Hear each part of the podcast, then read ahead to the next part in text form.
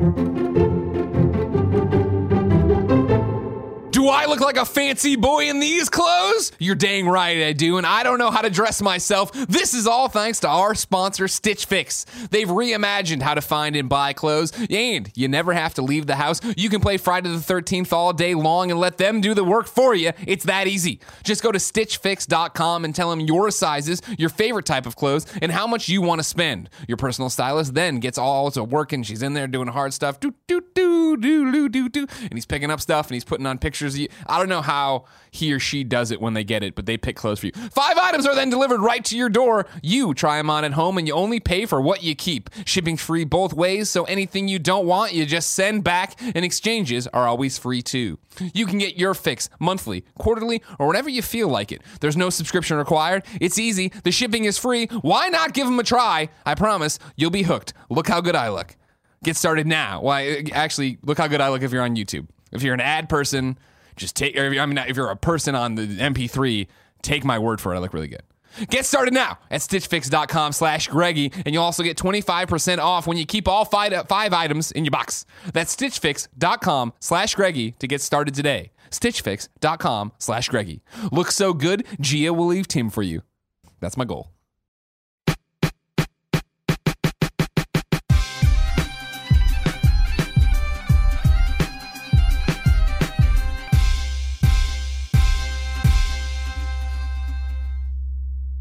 Grab onto it and hold on to that energy and not sh- What's up, everybody? Welcome to the Game Over Greggy Show. I'm one of your hosts, Greg Miller, alongside the producer slash seducer in a two tone shirt that I can't get over, Nick Scarpino. Oh, I didn't Thanks, even Greg. notice the second tone. I appreciate that, guys. Andy, it's that- a little- Damn. Andy and I Trying to get talked about it more today. That Yeah. it's very. Andy was saying it's very Bruce Wayne esque. He could see. He Yeah, could see I Bruce can Wayne see in him. this kind of shirt. I take like it. a ninja out there. He said that the, the the back of it's normal t-shirt, but the front of it may be a carbon fiber mesh. Yeah. like Is a the back of it Kevlar normal?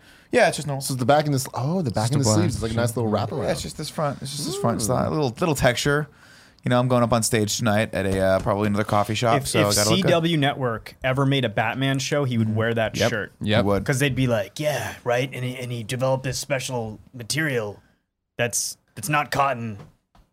Bulletproof though. And it like, yeah, and like dodge, he lets him dodge bullets. It Now- like turns him into, yeah. the Black Ranger would wear. Here's my question for you guys. You guys are all professionals in your own right. Some of us more than others. I mean, I'm not really Um, professional in any right, but Why did can be a can, good show. can the armor stop a bullet but not a knife?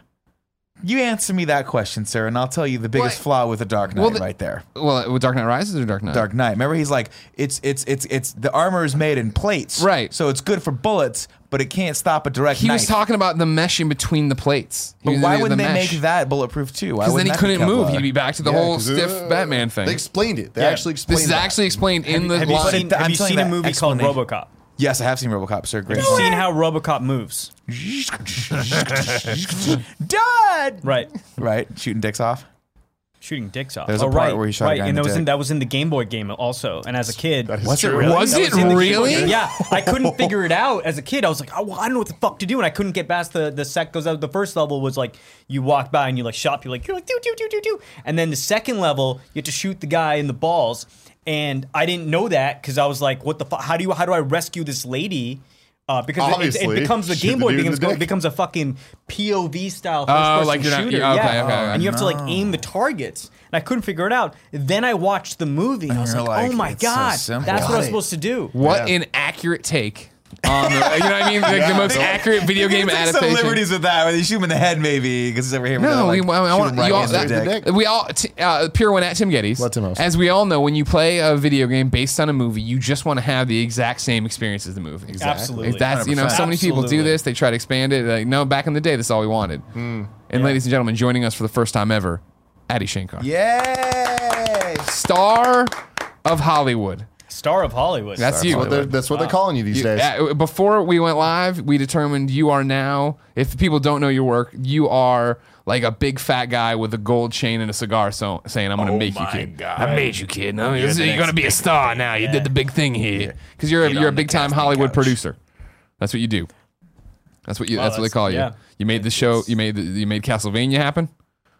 Well, that was uh, it was a dream come true, man. You made Dredd happen. All by yourself. Nobody else. And No the, help. uh, Nobody else. No, and then You the- made James Van Der Beek happen.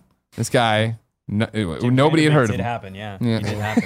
That's the most important thing. The power power slash Rangers. It was you. It's all you. That was crazy. That was, Yeah. that was just a crazy moment in my life. The YouTube videos. Uh, well, Power slash Rangers, yeah. Oh, okay. Um, because I, I was literally like quitting. I, I, I was, I was done. Right, I was out. I was like, fuck this place, fuck this town, fuck Hollywood? this industry. Yeah, Okay. it's just it's just nonsense. And I wanted to quit, so I shut everything down. Um, I had like a like a small company. I shut that down as well. I was getting ready to go to graduate school. For what? I wasn't sure. Um, Okay. I didn't know if I wanted to en- enter politics or if it was going to be business or law. I was like, look, I want to try other things because I, I, I never had a consistent home, right? Every two and a half years, my family was relocating to, to a different country with a different culture, a different society altogether. So, eh, Greg, I spent my whole life without having this sense of home. And then all of a sudden I woke up and I'd lived in, in Hollywood for years. I'd been in the movie industry and this was my home. Yeah. This was the only consistent home I'd had. And I wanted to uh, and I wanted to, to all of a sudden expand my horizons because I felt claustrophobic. It felt claustrophobic to me. And I made a list of three things that I wanted to do before I split. Uh, number one was like, you know, I, I've had this crazy idea since I was seven for for uh, for Power Rangers, and this is this wasn't an idea as much as it as it was how I saw the show as a seven year old, right? Because No in my shit, mind it was dark. Yeah, it was dark because I wanted to be these guys, and I was like, man, you, but but they, they, they're they're how do they get time to do their homework? Right. It was little things like that that I was that you know. Um, so uh, getting to not only make that but release it and having having the world react to it in, in the way that they did, it was it was an eye opening experience for me, you know. And it's kind of uh, led to to the this this new offshoot of my career that I'm currently in. Uh, what I'm currently uh, experiencing right now, uh, you know, it, it directly led to to uh, the the opportunities that have come since then, like, Yeah. like Castlevania. yeah, which is great, by the way. Thank you. That's my man right there. you one of those. So no, I, it was for me. That was a meme. No, he had. He said he clearly had plenty to go around, and I took some, sir, because he offered. I did offer. Eddie, wh- how- what's the nutshell pitch for you? Someone's listening to the show right now and doesn't know who you are, and now they go, "Oh, he was involved with Castlevania. He's involved with Dredd. He's involved with this uh, Power Rangers thing they're talking about from YouTube." How do you describe yourself? Because I gave you a joking intro when we were talking about shooting dicks off, and then we got into the, the weeds right away, which I like. This is a great show already. Yeah. I don't know. I don't know how I do. because you're I pro- you're a producer, right? You're a Hollywood producer, which again, cigar chain. you're gonna cat. make it in this town. I, I have no. I honestly, Greg, I have no idea. yeah, I have no idea. I sit down in meetings with people with with uh, like when studios call me in, sure. and I've I've started doing this. I go I go I have a question for you, and I'm like, please don't read into this the wrong way. It's just an honest question. How do you see me? Into their, you can just see the gears in their brain break, and they, No, no. And then they, they literally, guy they're like, they're like, that's a, that's a great question. They're, they'll always say that's a great question, and then they'll start, and, and it's never one word, right? yeah. Um, um, the the only time someone's actually given me a one word response was um, great guy, Calum Worthy. He's uh, he's the he's the lead in Embodied, which is uh, a, a, a rap battle satire, social satire that I produced um, with Eminem actually. Um, uh, it's a wonderful film. I'm super proud of it. Joseph Kahn, who I collaborated with on Power on Rangers. Power slash Yeah. Rangers, directed it. Um, Same dude that directed all the Taylor Swift videos, right. Um, and the thong song video. it, it won the audience audience award at uh, at at both Toronto, the Toronto International Film Festival, and at Fantastic Fest. Um, critics are loving it. It's just I'm I, I couldn't be happier for Joseph. Um, Calum Worthy, he's he's the he's one of the leads in that film. He's also if you saw American Vandal on Netflix. Big fans. Love that show. He's the dude with the braces. No, No fucking way. Yeah. All right, That man. is awesome. Calum's great. Calum is he's a this kid is a he's a star. He's a star in the making. I'm gonna make him a star. He's already a star. He's a, he's a Disney Channel. He's a Disney Channel uh, uh, actor. He was Is on this- a show called A- Austin and Ally. Um, I actually I- this was met ju- him because I I was acting in a Disney Channel movie.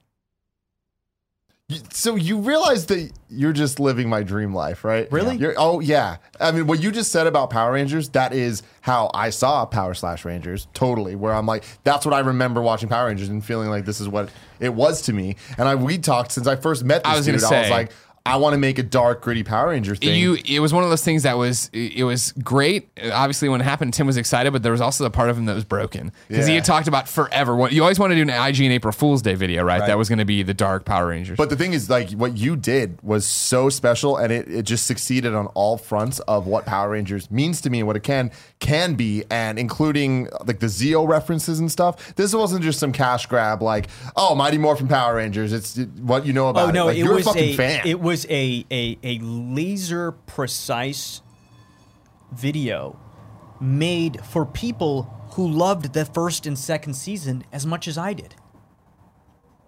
I used to go to, to, to swimming practice and lie to all the kids and tell them I was best friends with Jason just to be cool. Tim still says that to a lot of people. Right? I'd be like, yeah, no, me and Jason were fault. hanging out. Yeah, yeah. He uh, taught me some karate moves. Some sweet karate moves. Karate. Oh, the end And the all kids were all. like sort of blown some- away, and then they were like, no, he doesn't really know Jason. So wait, dial it back. Dial it back a little bit. Walk me through the the, the, the process of that this. that joke just totally didn't land. It wasn't really a joke. It was a true story, and I was just kind of like, man, I like lied to a bunch. I started lying at a young. It's okay. We've all lied to young kids in our in our, in our time. I I do it wasn't- Some of us more literally recently every the other. weekend in the van, just Yeah. rolling by. But But I, There's I'm no sorry. candy. Halloween. I'm sorry. I, That's I, every I, uh, you, you were saying. Oh no! So back. so this Yeah. is what I, this is my question to you. So we you know when we were at IGN we wanted to do something fun like this, but but we obviously never got the opportunity to do it. So you go okay. I have this idea of I want to do kind of a a different take on Power Rangers, how I see it. Then what happens? Do you call Joseph Kahn and go, hey, somebody go rob a bank, let's get some money together? Because the production values on that were not insignificant. Like it was a really well made project. And that's that's all because of Joseph. I mean, it's Joseph's. Was he your first call for that, or who who was the first call when you were like, let's get this going, or was it just kind of a Yeah, it was Joseph. I, I literally, you know, uh, he had made this this brilliant film uh, called Detention. Mm-hmm. And he'd given me the DVD, the the the, the Blu-ray, and uh, we literally met like a week before this for the first time. Uh, and he'd given me a Blu-ray, and he's like, uh,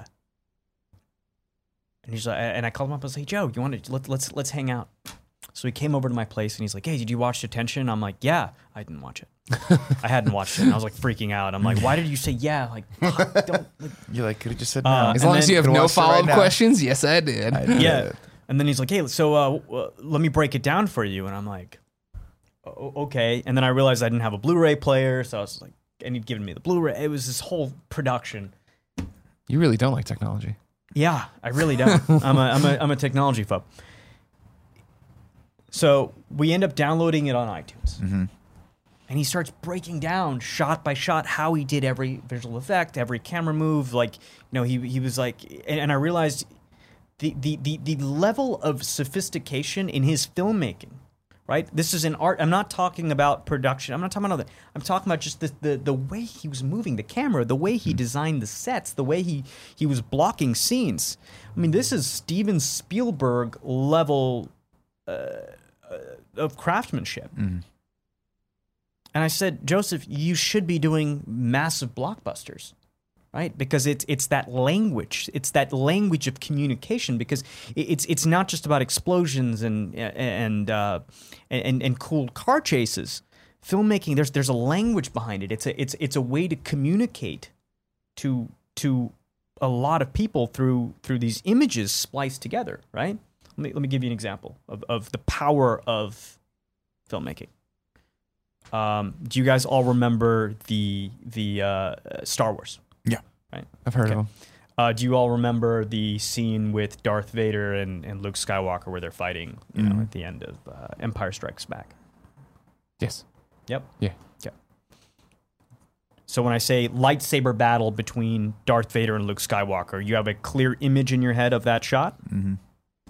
right? Mm-hmm. Now, are any of you seeing that image through the either a theater screen or a TV screen, or are you in the frame? Mm. in the frame. Yeah. in the frame, right? Because that's the magic trick of movies. It's like you're actually there. Your brain is registering that as an actual memory, You're breaking my brain right now. This is awesome. right? Yeah. So filmmaking is a language of communication in the kaleid- in the kaleidoscope of sounds and images that make you you. There are fake memories that have been incepted in your mind through this language called filmmaking. Yeah, that checks out. That's true. That checks out. That checks out. So so Greg, yeah. that's why uh, filmmaking has been such a such a such a powerful propaganda tool since its inception. Sure. right? Yeah. Like, um, the first thing dictators do is they go out and they say, "All right, let's round up all the top artists and hire them because they can communicate with the people." Yeah. Okay, Joseph, he doesn't realize this, right? Because he's just a guy out there creating. I was like, Joseph, you are that guy uh, hundreds of years ago writing the ri- ri- writing the book and handing it out to the people, and they start reading it and being like, "Oh, what do you?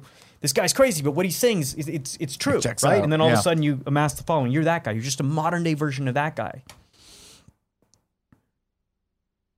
Yeah.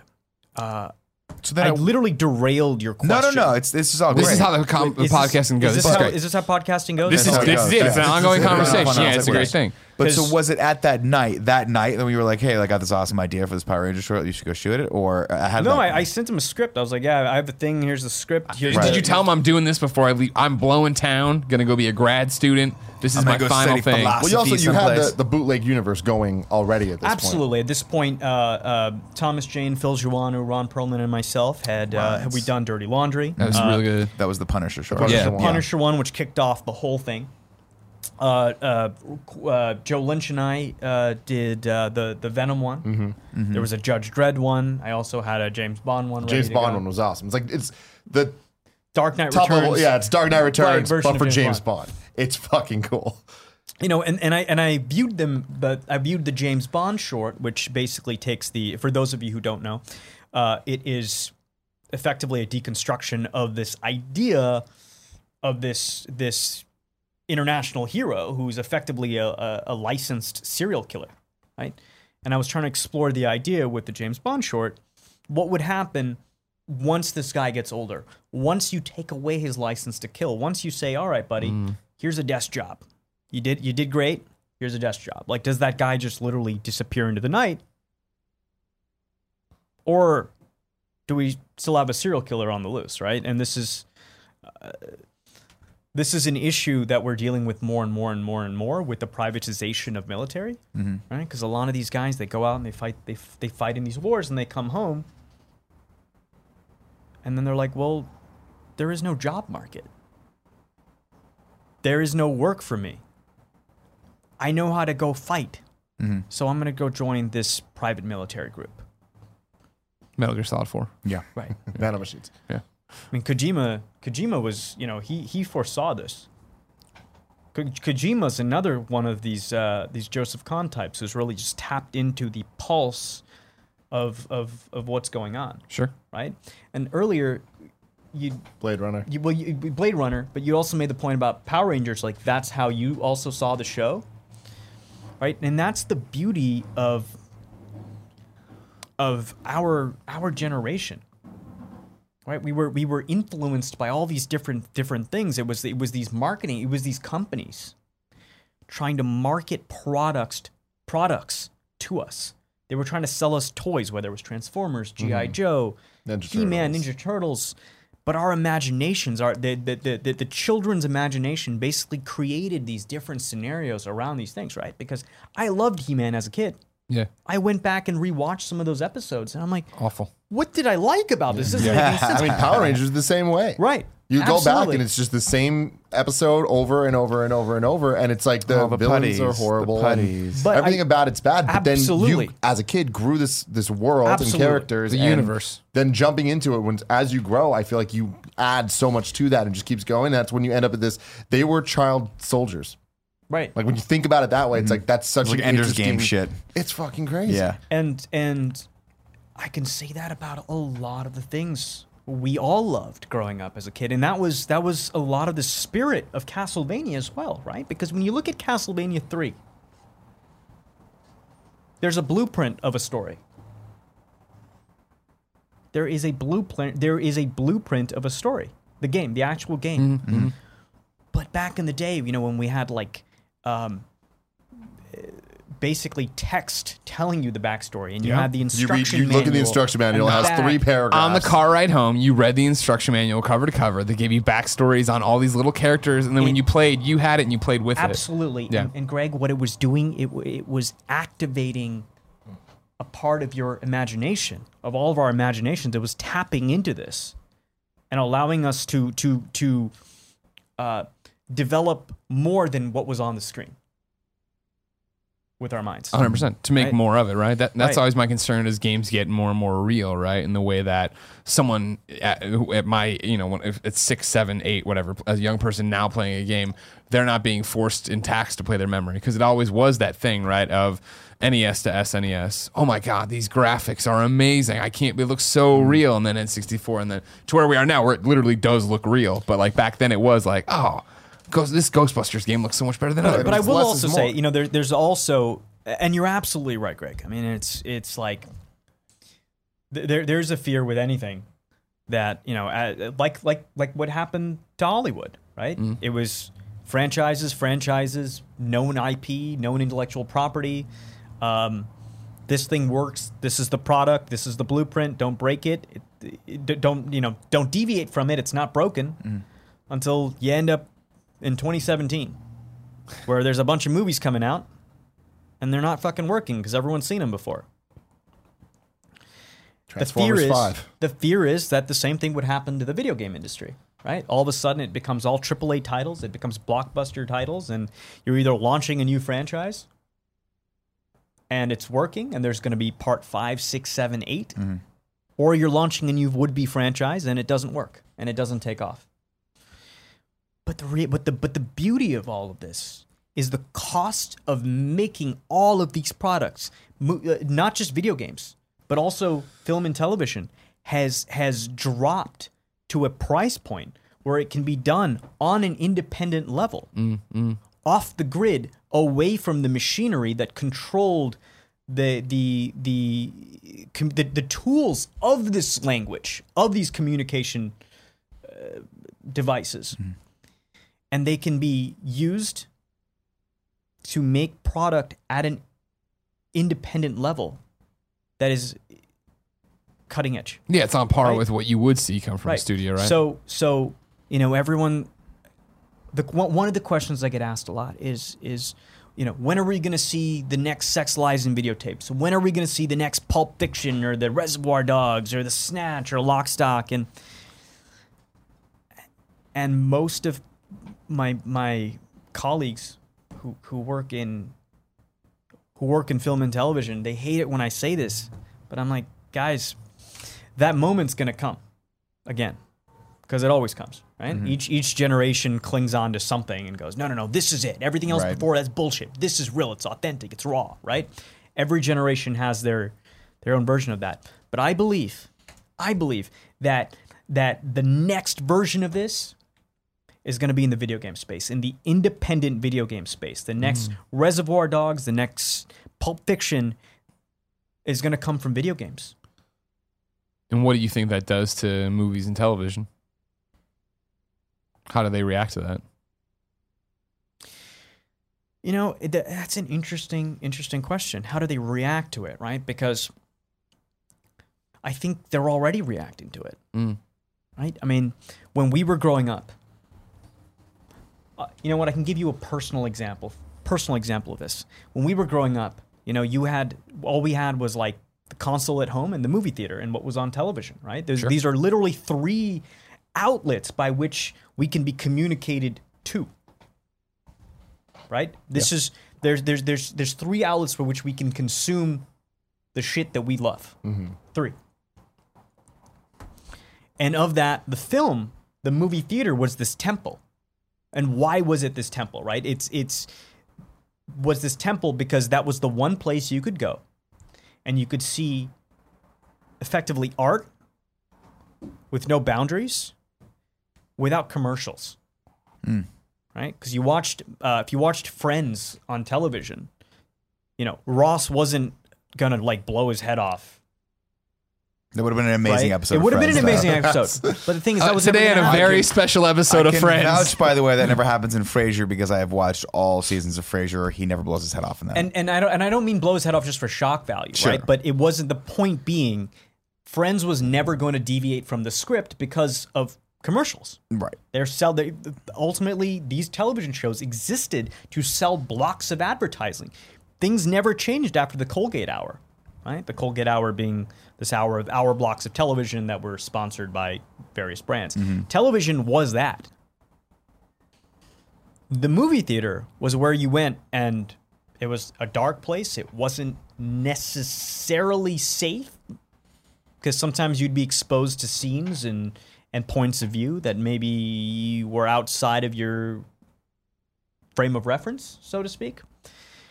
And what has happened slowly over the past 10 years is the movie theater has become a giant commercial.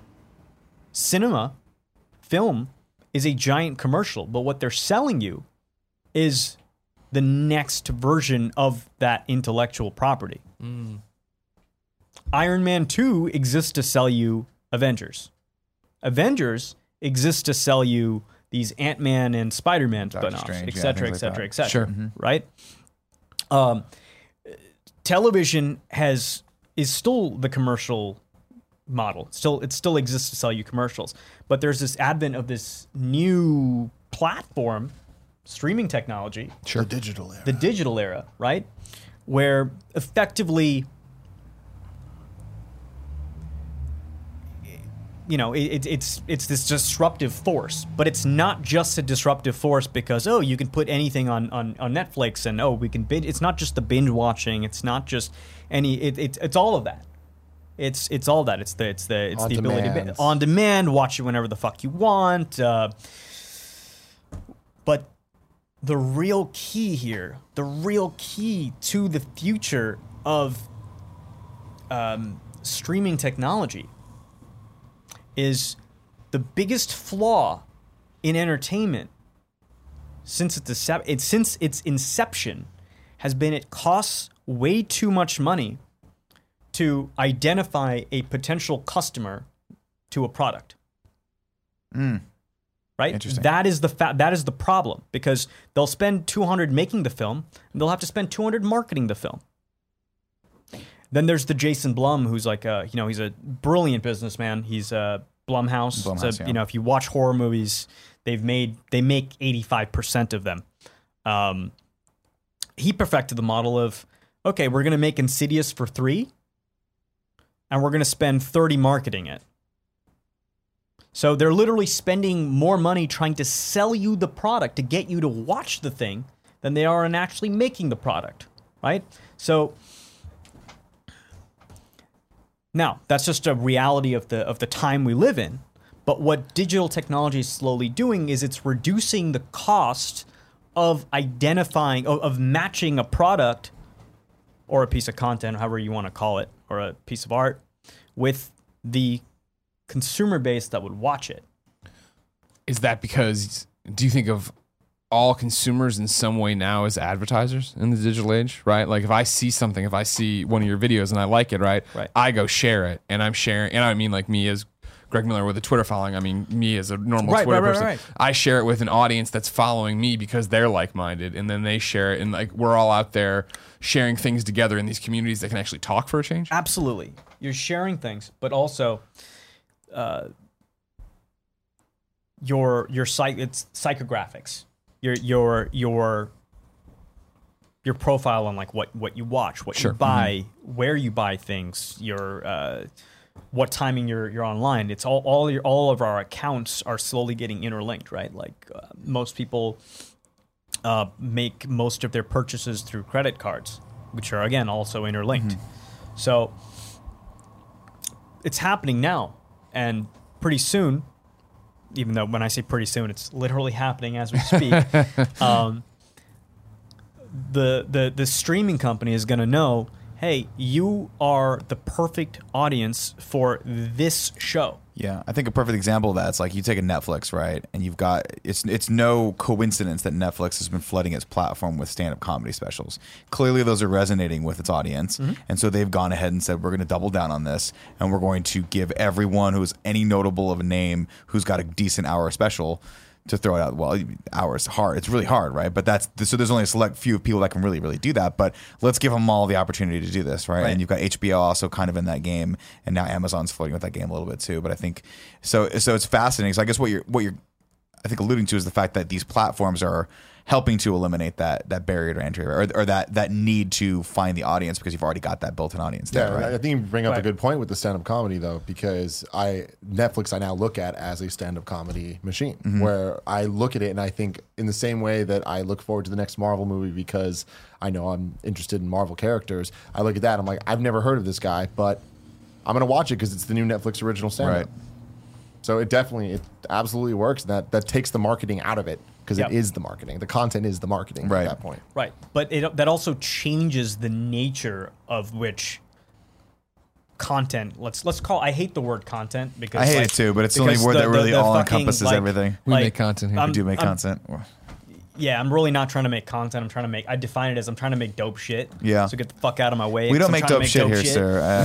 Uh, we just make shit. But that's what we. But when I talk to business, when I talk to business people, I have to call it content because otherwise they're like, "Well, he said uh, he said he wants to make dope shit." I'm not entirely. they call it certain legal. what They're he like, meant." "Do we make Uh, dope shit here? We're not sure if this is the place to make dope shit." Sir, we're a dry cleaner. And he called us. and he called us a bunch of pussy bitches and suits. said we were- Why was he calling us suits? I, I mean, I, I, I'm not wearing a suits. I'm wearing, I'm wearing khakis today. Yeah, today's Casual Friday. But Um, uh, yeah, Who are? See, here's the question: Who the fuck are you? Because like, I, I have no idea, dude. we're still. I have no fucking get- idea. we're not gonna- leaving until we get to the end of this. Calum, Calum, Yeah. who is a fantastic actor, Great uh, actor. on on uh, the you just lead blew my mind body. because I just finished American Vandal last night. but uh, yeah, on, And on like American one of the- Vandal, he's great. yeah. And I said, Calum, how do you see me? I asked him this in in in, in Toronto, and he's like, Oh man, I, I just see you as an artist. And yeah, so that's my thing is if I had I'm to oh. define you, um, okay, because that's yeah, always fun. That's cool. I like that. It sounds better than any you know. Yeah, I would say you're a creator, right? And th- and I think that term is starting to be a little bit more legitimized, right? Like for instance, I was talking earlier today and, and yesterday about how I just finished Dirk Gently. We had we had the pleasure of having Max on the show last week. He the very first credit is created by Max Landis, right? Like like created for the screen by Max Landis, and I think that's going to sta start taking on more and more importance, especially as there's so much more uh, uh, content. Again, I hate, now that now that word's got a, a it's like a dirty word. Get over it. is. Come There's on, so many more shows that are being delivered across the board, right? Especially TV right now. Like TV is having this amazing renaissance of like TV is the place to be if you want to be creative, or at least online streaming is. Um, so that I think that there's going to be like from what I'm seeing is there's going to be a, you know with with television there's never really necessarily like the the auteur that there is with the movie or with the movie always say the director they get credit like the actor gets a little more credit. But now you're getting these these showrunners that are coming in these people who are creating these series coming in and they're they're the names that I think are going to be starting to have a lot of cachet going forward or at least that's what I'm noticing. Yeah. If you would ask me, I would just say executive producer because that is one of those titles that no one actually knows what it means. And that's the thing is, I don't know. I, cool. You're you're a But- producer on all these different films and stuff, right? And like, I don't know, what does that mean? What is Because it- to me, but then to answer your other question of one word, vision. Uh, to me, executive producer is the vision, and it's the person that is kind of going to work with the directors and producers and writers and all that stuff, and kind of be like, "This is what I want to make. This is my vision." Well, you know, but at the same time, like uh, um, using Bodied as an example, right? That wasn't my vision. Hmm. Was not my vision. so was this was that was that come from Joseph who did that come from three hundred percent from Joseph, right? and so he comes Um, to you and says I got this thing and you go I got it you're going to be a big stock I'm sorry I tried to bring that joke no, actually, um, you know, I was I was off um, directing a show. which we can or can't talk about. I forget. Where are we at with that? We can talk about. We can it. talk We can that. talk about. it. We Plug just can't it. talk about where it's going. Right. but, yeah. plug it. Plug it. Real Uh, yeah, quick. it's it's called uh, Adi Shankar's Gods and Secrets. Very humble that my name. I name's love in the it. I'm, I'm a big. Now I need to ask you a question. I'm gonna put you on the spot here. Earlier, I walked in the room. First thing you said to me was, "Are you guys big wrestling fans? Yeah. Does that show have to do with wrestling?" No. Okay. I thought I had an. There's there's but I wrestlers in didn't. it. Okay, cool. Cool. Who's in it? Who? DDP. Yeah, all right. yeah, yeah all DDP, right. Yeah, doing some yoga. Hell yeah. Does he do So what? What is it? DDP yoga. Now I asked him this earlier at lunch, mm-hmm. and he says to me, I literally took a I long I can't pause. tell you what it is because if I told you what it is, it would spoil how awesome it is. Like it's- it would spoil it for you. He's paraphrasing the quote. That's meta, and I like that. right. you're it's really dope. artist. I mean, I'm. It's you dope know, shit. As long as it qualifies as dope shit. It's dope shit. You did it. It's do, it's dope shit. You know. Otherwise, um, I, I I'm not one of these these guys who's, who's trying to just kind of like make stuff and churn it out. Right. Right. I, I I don't know how to do that. Like I, I feel like maybe I would benefit from from taking more of a sausage factory approach little to, more to this structure. If you need stuff. advice, To be like, us. well- we're really good at it. Yeah, we are really good at churning out a lot. uh, of- no, this is this is project that's that's very personal to me. Um, Your name's in it. Yeah. So is this 300% your vision? yeah. Yeah. You're fascinating. You're like a Rubik's cube. So how many, You wait, how many projects sides. do you I'm gonna have get you going at any given time? Like right now, you how many projects are you focused on, or at least what keep So like which right projects now- are keeping you up at night? right now, I have four going at the same time. Four. Um, You've got the second se- season of Castlevania, that you're that you're overseeing. Yep. Bodied just came, uh, got awarded. Uh, uh, we got two awards, TIFF and uh, Fantastic, Fest. We got one Congratulations on those. Choice Award. Thank you. So Thank we're you. so I that cannot that's wait to watch that movie. By the way. Yeah, It Tim, is- by the it way, is- it is dope. I mean, it's it's it's a dope film. Again, it's 300% Joseph Kahn's vision.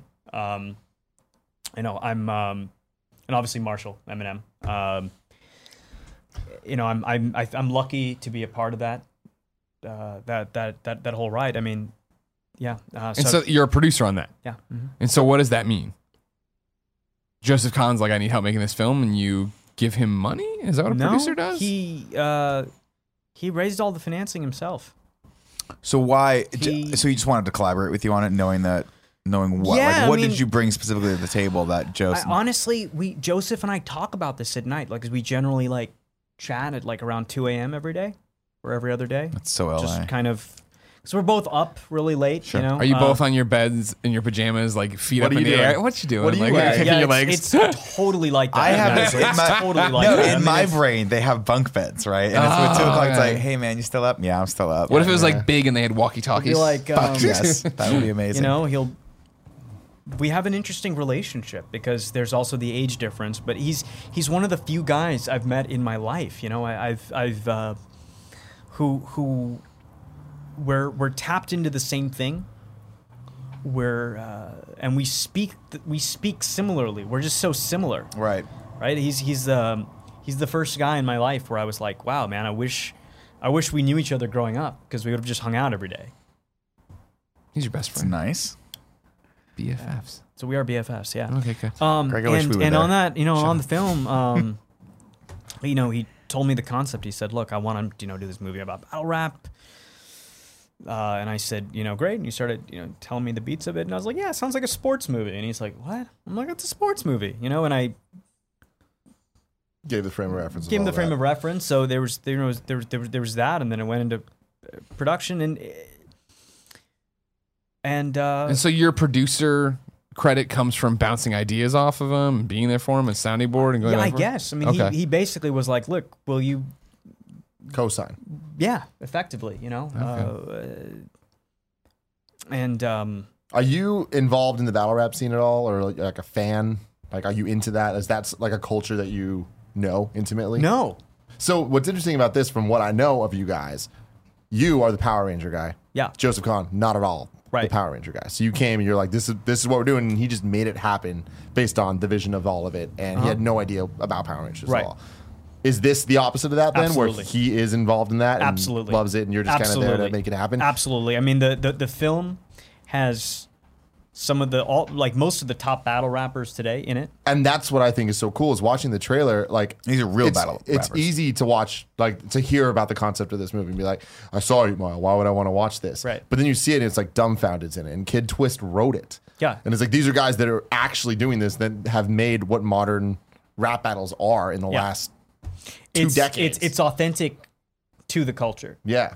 uh, it's about the culture. It's not made at the culture. You know, there's there's a there's a level of authenticity that exists in the film that would only exist because the people who made the film, other than myself, are are are either a part of the world or fans of the world, right? Even even Marshall Eminem, he he came up through battle rap. Like that's like before he was the you know Eminem the the the music star. He was Eminem the the battle rapper. He was the guy you didn't want to get in the ring with because he would destroy you. Still is, but yeah. Still is, right? So uh, yeah, I mean, I I basically got a more like a front row seat and an introduction into this world because of this film. Um, and obviously Joseph, you know, goes. He, he's a legend in the movie business. I mean, the in the music video business. Backstreet Boys videos. Every, I mean, everything, videos. everything. Early NWA. I Recently, mean, he's Taylor Swift videos. literally obviously. the biggest music video director of all time. When it comes to just hit after hit, generation after generation, Mm-hmm. it's just he's he's never slowed down. That's crazy to think about. Yeah. I love following him on Twitter too because I'm just like I like I like I love Twitter because it gives you that little glimpse into people's lives. And uh, when her new video dropped, it's just like you could see there's still that level of he's just a mega fan. You know, like he still has that like connection to like this is fucking cool what I get to do, and that's And- always and fun to see. And he's and he's genuinely like that, right? He's genuinely cl- plugged in. He he feels everything. Right? He's he's engaged with pop culture in, in in a way that most people stop being once they leave the strike zone of that age group. Mm. So you mentioned you were thinking about leaving. Obviously, you didn't leave the industry, which is good because you gave us some great stuff since.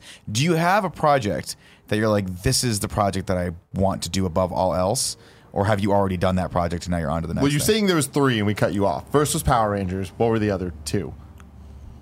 So I'm going to answer your question first. fantastic.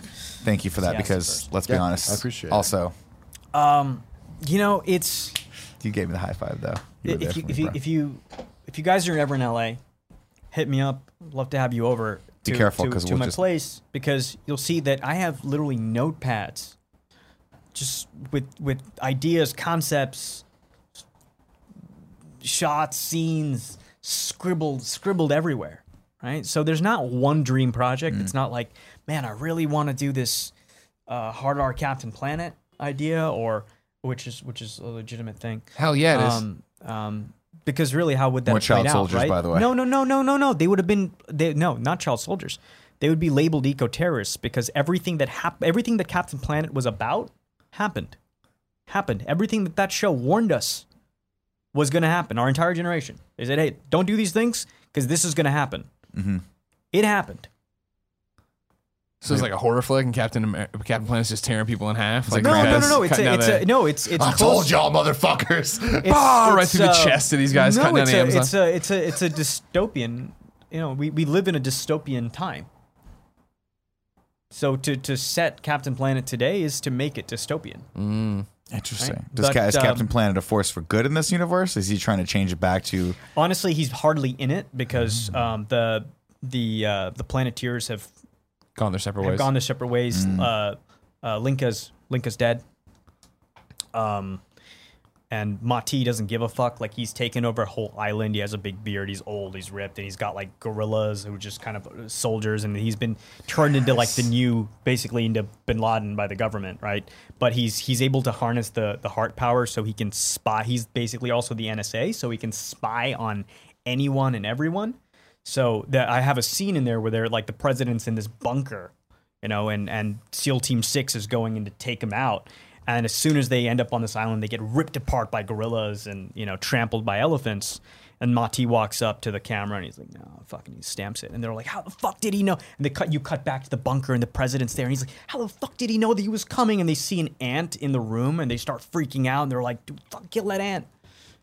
That's fucking awesome. So um, God Man, damn it! this Just film. tell us every about the notepad. this Every notepad. uh, and and, and uh, Wheeler, you know, the fire guy, he becomes basically the Punisher. Like his ring still works, and he's out like he's like he's like fucking lighting motherfuckers on fire, right? Because, um, and That's uh, what you do when you have a ring that can produce fire. Yeah. Right. Well, and he's also When you've seen protecting. everybody He's also listen to you. protecting the little girl who he finds in a brothel, who who the the uh, the wind ring is drawn to, and he realizes once this girl comes of age, she can activate the ring, and they can summon Captain Planet again. But again, Ma-Ti's broken off, so they don't know like you know if they can even Mati will- was he going to kill us or is he Mm-hmm. going to fucking work with us? Um, This sounds really cool. So, make- but I have notepads of all of these all of these things, right? I have a I have a show that uh, that I'm developing at the moment with uh, with my good friend Phil Joanou, who directed The Punisher: Dirty Laundry, Oh, nice. and um, we want to shoot that next year, right? And I would say that's a passion project too. The bottom line is, the moment I stopped giving a fuck, that's the moment I quit because I never got into this for the cash. It was never a cash grab. It was about making dope shit because I, I, I had two problems with most of the content I was watching when I was a teenager and, and, and right before I moved out here, and which is why I moved out here. It was one, most of the movies were not about anything. They felt empty and hollow. They felt like like action pieces.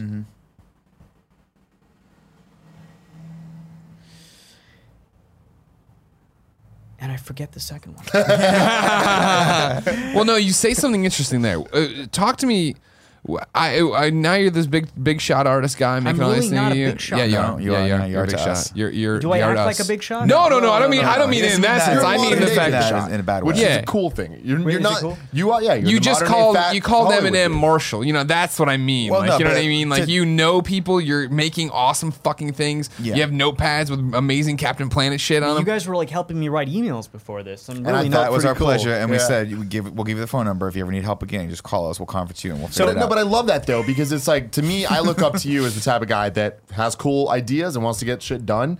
And I appreciate that you will talk to us and be like, "Hey, man, like, what do you think about this?" And it's like that's that's how fucking things happen. Yeah, and just right? to, just to Trusting clarify, to around. define big shot in my brain, and granted, I know that that has kind of a connotation behind it, but I think what we admire about you is the same thing I admire about a lot of my friends that are creating stuff, which is that when you get to a level where you can you can work at your level and still be able to get the things done that you want to get done, that's really cool. That's really admirable, and that's something that I think is to me the dream, right?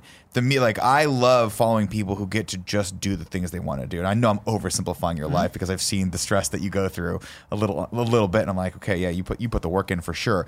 But like if you were to say, Nick, what's happiness look like for you? I would say nothing in my day that I don't want to do.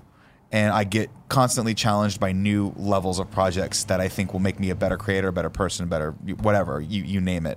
And I think that that's that's what we see in you when we look at you. And so that that that to me is like not necessarily big shot, but big time. Like that is you're operating at a very high level and you're able to still make great art, and that's fucking cool because you don't see that all that often, right? Like you could probably name, I could give you 10 directors off the top of my head. We won't do it now, but like out of all 10 of those, maybe one of them gets to do the project that he really wanted to do. And it turns out the way he really wanted it to turn out, right? And then, but, but I go and I watch Castlevania and I'm like, this, this is, I could see your hands in that, right? I could definitely tell that there was like your influence was on that. And that's really cool. I I genuinely really appreciate that. Um, I appreciate you saying that. That that that means a lot. Well, it's it's but it's like it's great. It's hopeful because what you're saying is, you know, what we- what everyone kind of feels, which is that a lot of the way things have been done, a lot of the way television has traditionally been done, a lot of the way films have traditionally done, is I don't want to say dying because I hate that word. I don't think things are dying. It's evolving. It's an, and it's evolving past mm-hmm. the mediums that our parents and their parents mm, loved. Mm, mm. And what that means now is it's really hard to define, which is cool, but it's also super scary. well, that's where content comes from. Well, exactly. That's why people say content. But what I'm talking about is more like even just look at the way TV was made, right? It was either done in like 30 minute chunks or hour chunks, right? You know, 22 minutes that you had to make a content, but or of the show itself. But now you don't have to worry about that anymore, right? But that in and of itself, right there, was fucking mind blowing, Right. Because you can make a four like when Netflix uh, released uh, House of Cards, right? And the first episode was like 51 minutes. Everyone was like, "Whoa!" Like, but it really was a big deal because you're like, "Oh, you can just if you need those extra minutes to really tell that story beat, you got it." And that's scary. That's weird because that, that means like, is this train going to come off the rails? Like, what's Well, going on? I don't what- understand. What it, what it means in from you know from I guess my perspective, what what not what it means, what it's meant from my perspective, is um, Spielberg, Lucas, that whole generation. They effectively created these blueprints. Right? They created these blueprints, these magical blueprints. Close Encounters of the uh, uh, Close Encounters, Jaws, Star Wars, Indiana Jones, and it, it's more than just those two guys, but that entire sure. generation. They created these this stack of blueprints that became these you know these wide release theatrical American Hollywood block, the Hollywood blockbusters, yeah. right? Right. Some of them weren't intended to be blockbusters; they just became massively popular. And these blueprints, since that time, have been perfected. They've been narrowed down, um, and they've become blueprints. They've become legitimate blueprints that you know you you're saying, okay, buddy, Greg, we need you to just direct a Star Wars movie. Here's the blueprint. Just follow they're not it. saying they're not saying, Greg, you got great ideas. Mhm. Let's go do something interesting in the Star Wars universe, Mm-hmm. right? Let's go, let's go, let's go shake up the formula. They're saying, here's the formula. Here's Don't what fuck it up. Yeah, do it. I think Iron Man three is a perfect example, right? Or the or the, the two current Star Wars movies that are in Which, production. which again, that- which again, there's nothing, there's nothing director. wrong with that. There's nothing wrong with that, right? When you when you have the blueprint, you know it works, and you're executing it well. Sure. And and uh, you know, when I was younger, I used to just go like, "Fuck you," you know, I- the the the the, the rebel in me Mm-hmm. would just flip off the man, and I've come to realize, like, look, these are like mega corporations, right? They're like these massive con- conglomerates. Like they have to they have to do the middle of the road version of it. They just they just have to. Their their ecosystem is set up in such a way that if they don't do it, it's a massive problem, right? So so they are powerless. It's not like they're choosing to to make these middle of the road movies. They're powerless to do anything but the middle of the road movie. That's what they have to do to survive and keep Yeah, all exactly. these employees going. Exactly. Right? Yeah. Um,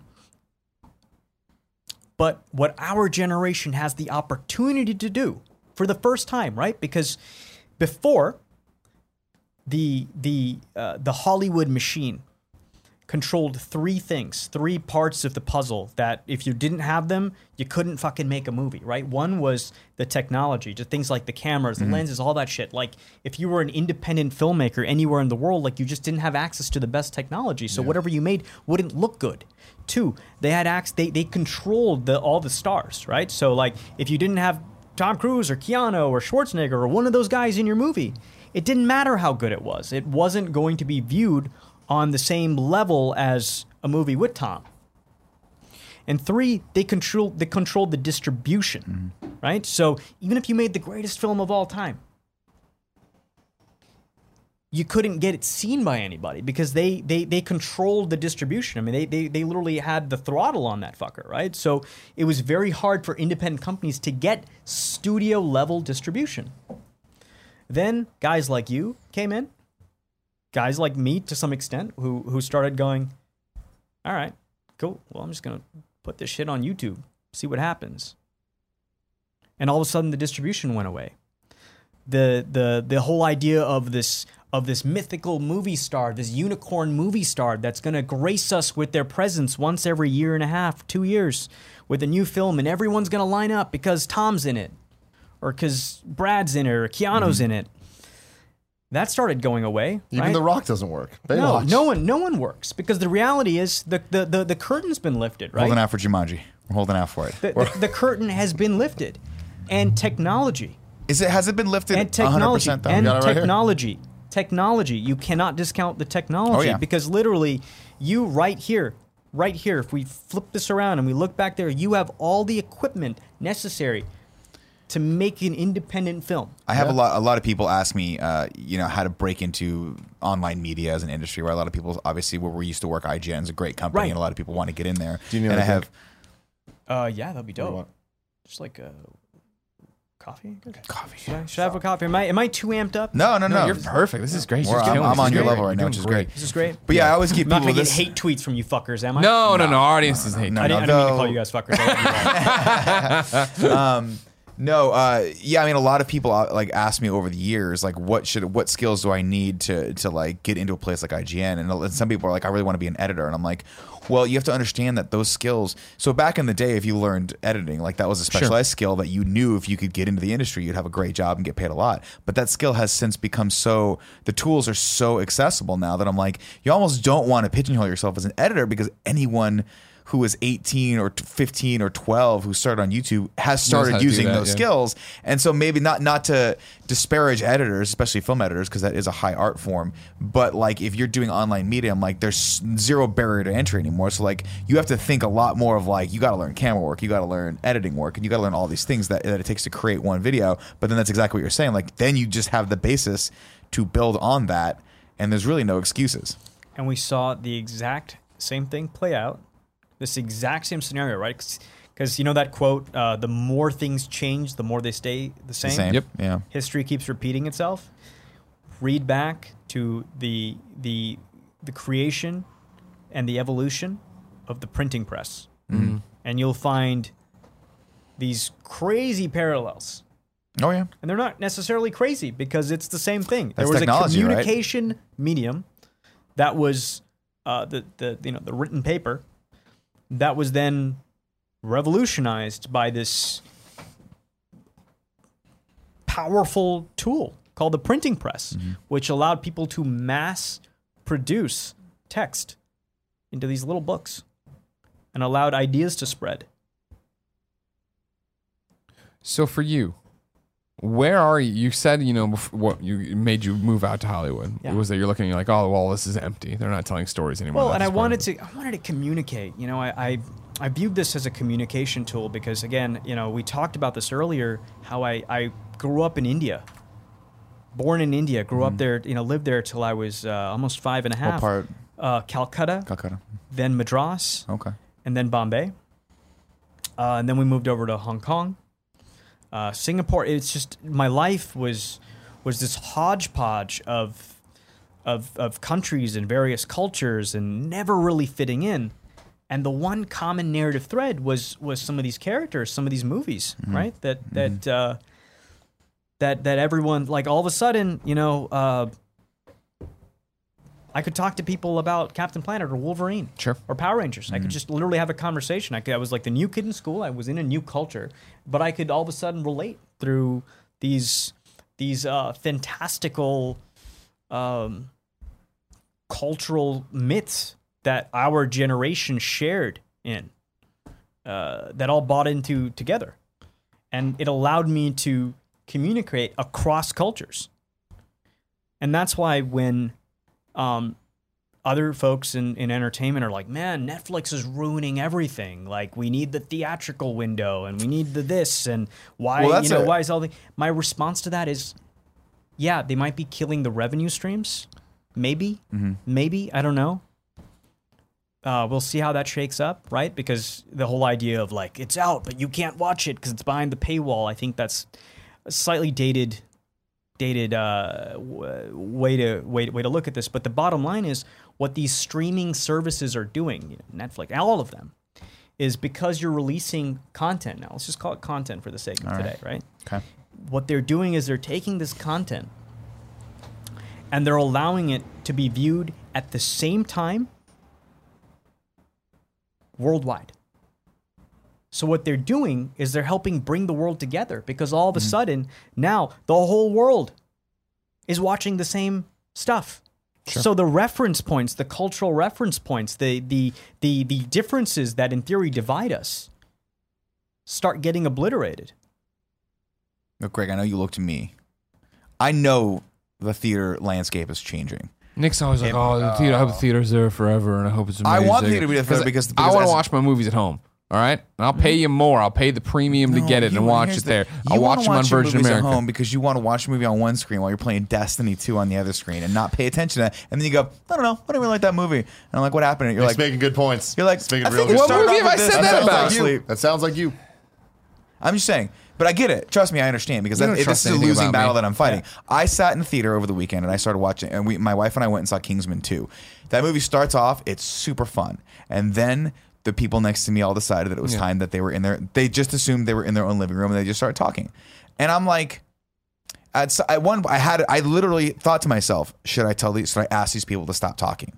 Right? Should I, should I Sean Finnegan these people and start throwing ice at them, or should I Greg Miller these people and just go mode on them? You know, all of a sudden. I don't take it. away. And then I'm like, you know what? I think this is just the world, right? I think this is just the world we live in.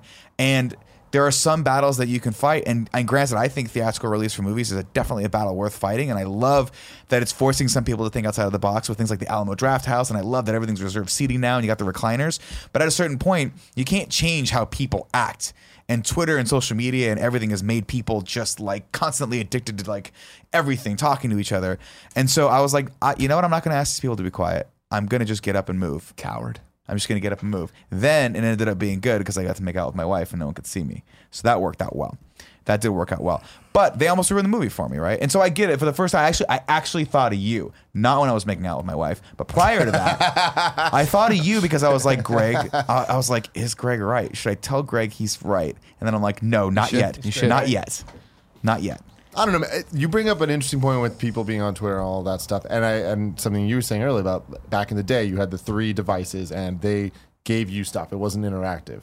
Um, I mean, I guess video games were, but um, uh, with movies, movies are an interactive experience when people go in groups with their friends and stuff and start talking.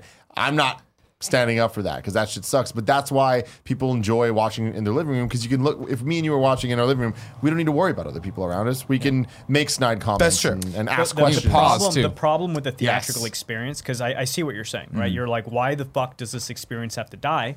There is still some merit to it, right? And I think that's that's the argument you're making. That's the argument that uh, Chris Nolan's making. I think that's an argument that a lot of prominent filmmakers from another generation are making. They're like, this thing shouldn't die. Like, yeah, okay, maybe box office isn't what it was 10 years ago Right. maybe the fact that 90% of the revenue of all movies comes from 10 movies is It's a bad And they're all system. Disney well, is, movies. is, is They're a all Disney owned. you know it, it's just a reality it's Yeah, that it's is the reality. reality of, of, of today you know Yeah. w- without passing casting judgment on it and I agree with you. I don't think the theatrical experience should die. I think the problem with it right now is it, is that it's ill defined, Mm. right? Because you're telling me that you went to the theater and there were people texting, tweeting, talking Mm. in front of you, and that made you uncomfortable, right? What I'm hearing is you sat down in this community experience and you and those other people weren't uh, weren't sure of the the codes of conduct. You weren't playing by the same social rules. Yeah, Right. our definitions of what Right? the What is the experience needed to be social is contract that you as a moviegoer in this theater are entering into, right? Like the Right. Alamo Drafthouse, that's a great example because that social contract is clearly defined, right? For instance, let's say we had a we had a and this is a terrible idea by the way, this should not exist, but let's say we had a a, a- a- a ideas in this show. theater that was uh, almost like a haunted house and it was um, uh, basically exclusively programming for horror movies, right? So like if a new horror movie is coming out, you want to watch it in this horror movie theater, right? And then they encourage you to be loud. They encourage you to to Participate. to, to participate, Sure. take selfies, and you know Be an asshole. do that, right? Not necessarily be an asshole But though, but because people are, in- are in showing up. Yeah, sure. And that's the code of conduct, right? So when people, uh, you, you, we- we're running into problems with these movie theaters uh, on a purely socio- sociological level, where people are showing up to this shared experience, Mm-hmm. not knowing what is kosher and what isn't, No because the matter how reality many is. minions on the screen tell them to And silence see, their that's cell my thing is we I don't buy it. They tell you the rules at the front. Yeah, but they do is- it in such bullshit ass ways with no real consequence, or else we'll kick you out. How many times have you seen people get kicked out? I can count on one hand. Well, amount times. well, I mean, it's the reason. Greg Miller it's the out on reason. someone, he didn't get kicked It's out. the reason. Well, I shouldn't have been kicked out. I wasn't wrong. but you made everyone. It's true. At the end of the day, you made more people uncomfortable than he did. Not me, dude. I loved would've kicked you out. I out. fucking loved it, bro. Thanks, buddy. But, But you, you were too it. lazy to get out of your seat like everybody else. That's why Alamo works and why Alamo is a good experience for uh, in terms of phones and talking and bullshit. Because they're like, don't text, don't talk. If you do raise an order card, and we'll come fucking warn that person if they get another warning, they're tossed out. And it works. Whereas like you, I go there and people aren't on their phones. and They aren't being assholes. See, I like that because I mean, I think I, th- I think the reason why I'm, Hate I'm Alamo. why you hate it for dumb reasons because you're dumb. No, I hate it for those why, reasons. Why do you, why No, do you hate it? dumb. I hate it because it. I think that the Alamo more than anything, You're going in there understanding that you're not paying attention to this movie. This fucking waiter's running around. Like there's people. It's a free textathon. You can do whatever the fuck you want. in that Bullshit place. it is. Bullshit. We're See, I seeing feel like- Thor there. You tell me how many phones you see. Ragnarok. I feel like that that doesn't bother me, which is weird. But I think it's because that is that world is different than a normal movie theater to me. That world is there's going to be lights on, there's going to be people walking around. It is a little bit more freeform. It does literally feel like a gigantic living room, and for whatever reason, the just people don't seem to talk that much there. That that doesn't distract me at all. I never I never hear it. Yeah. Um, because you never watch a movie there. But Because every also- time we try to watch it, it doesn't work. That's fair, but also has happened a the waiter times. does bring me free refill, refills of Diet Coke, and I love that. So there is that. Like there's a trade off there. I'm talking about the normal movie going experience of like you go into a theater and there is that social contract of look, we're all going to be here together. We're going to have this shared common experience, even though we're we're, ne- we're probably never going to see each other after this. We're going to have this common experience together. It's for me, it's like a tribal thing. It's a it's it's an old sense of community. And what you're saying is very valid, right? Because before, uh, and I think still still to some degree, windows uh, movies are windowed as far as regions are concerned, right? Sometimes they'll come out in America first, and then they'll go they'll open domestic uh, foreign later, right? Recently, I think most of the time now it's probably worldwide, but. I like the idea of being able to share content through your living room, but it's not the same, right? Like I know that maybe you're watching American Vandal, but we don't get this. We, we're not experiencing it at the same time. So I, I I grapple with this a lot. I think about this a lot. Where I'm Yeah. like, are we losing that sense of like personal community with every new digital thing that happens? Absolutely. Absolutely. We are. Well, we're redefining what community means, right? Because community used to be defined by uh, physical location. It is no longer, Right. right? Physical space, the reality is physical space is becoming less valuable by the day. Physical real estate is becoming less valuable You're not from San Francisco. by the day. well, he's from LA. They're pretty. It's pretty expensive down there too. You know what he means, though. Yeah. Yeah. Yeah. It's the reason this works. And the fact that we can be a small community as kind True. of funny best friends and still have a thing and a business and everything It's else. kind of, you know, the mind blowing thing. I was, I was just, I, I just thought of this when you said that. Yeah. As you said that, it's the reason I get to do this, right? Because I'm not like. When, when you guys called me a big shot earlier, I was like, huh? Right? Because in my mind, I'm like, I'm not J.J. Abrams, right? I'm not fucking James Cameron. Like those guys Right. are big, Spielberg. Those guys are big shots. They they actually get to do whatever the fuck they want, right? Cameron rolls in. He's like, all right, kids, I need half a billion dollars, and they're like, we'll give you a billion. I'm like, great. I'll give you four Avatar films in return Right. and Like, two new that's- Terminator It'll take films. 40 I'd like, years. Fuck yes. that's I'll- being a big shot, right? Yeah. The reality is, I'm a, I'm a, I'm a niche act. I'm a niche act, right? Mm-hmm. I, I, I've got a, I, I've got a an audience, but it's niche. It's not super mainstream, right? It's not like when I walk into the mall, it shuts down. But at the same time, I do have an audience, mm-hmm. Yeah. right? I, I interact with that audience. I have a fan base. Probably have some a lot of people who think I'm, yeah, who are not fans too. Sure. Which comes with the It's territory. the internet. Yeah. But the reality is, I'm a niche act. But that's okay in the world of the internet. Yeah, exactly. You don't need, you know, I think the, the, the problem we're having with, with, with this whole influencer, if I can shine the spotlight back into the internet for a second, we have this whole influencer ecosystem, right? Where brands are throwing cash at, and, and they did that to me too for a bit. They were like, hey, you're, uh, you know, will you, will you hold up our cell phone or will you, you know, I don't know anyone that would hold up a product for a camera for money. They didn't pay you. F- this They're not is paying. not a Health-Ade's not paying me. ad. Paid for We should go after co- Health-Ade Kombucha. I'm just letting you know. Oh, Jesus, sorry, I'm my sorry to nipple. interrupt you. no, dude. No, this is, and I think this is why we call you Big Shot because obviously we do it in a loving way, not in a bad way. But it's the fact that you're so you're one of us. We're all cut from the same cloth, Yep. and you're but you're doing your niche act on the biggest stage. Like you're doing it in Hollywood, and you're making what you want happen. In terms of like, I always joke around here, right? Of like, my grand plan would be to somehow make a bunch of money, and then befriend Jon Hamm and Michael Keaton, and then all I want to do is shoot a Kingdom Come, uh, you- you- DC comic Kingdom Come, do the Kingdom Come trailer. Not do the whole movie, just the trailer. Where Jon Hamm Superman at the very end, uh, Michael Keaton spins around in the bat bat cave in the chair and says, "Tell that to your tailor about the blacks." And I'm like, "But you do that. You go out and you make the po- Power I Rangers. literally do exactly that. you go out and you're like, you know, Repulsa. yeah, exactly. which is the most baller thing of all time. I may have done something closer to what you said. Is it out yet? Did I miss it? Did I see it? Nope. Oh yeah. All right. When's that coming out? See, that's the Did you beauty. steal my idea? that's- Am I- can I be a that's the- producer on it? That's the beauty. That's the beauty Anytime of you're in it. the internet, right? Like, I don't believe in the billboards and the hype and the Entertainment Weekly has six stills from set. I'm just like, yo, it's going to drop one day, and you're gonna be like, what the fuck? Yeah. Well, that's why we. That's why this works, That's right? why it is this the thing works, of like yeah. again, you, you drop something awesome and we all share it and everybody shares it and everybody's super stoked. People, people generally want to be surprised, right? Mm. Hell There's- yeah. There's good surprises, which is like, hey, you like wrestling? Check out this wrestling isn't wrestling video. Holy shit, this is brilliant. This is literally a brilliant deconstruction of why we all love this this uh, theatrical art form known as professional wrestling. This this this theater show. This theatrical improv show Sure. called professional This soap opera. right? yeah. Where uh, where the guys in it believe it's real, so the acting is amazing because they literally are like, no, no, no, I'm I'm this guy. No, no, brother, I my leg drop. It just you know just It'll puts guys out, you up. brother. You know, Let me tell you something, brother. Let me tell you something, brother. Have you heard a heel kick yet? Hmm? Have you heard a heel kick? You follow me on Twitter, so I tweet about this movie I'm producing, Heel Kick. no, I'll tell you about it later. that's amazing.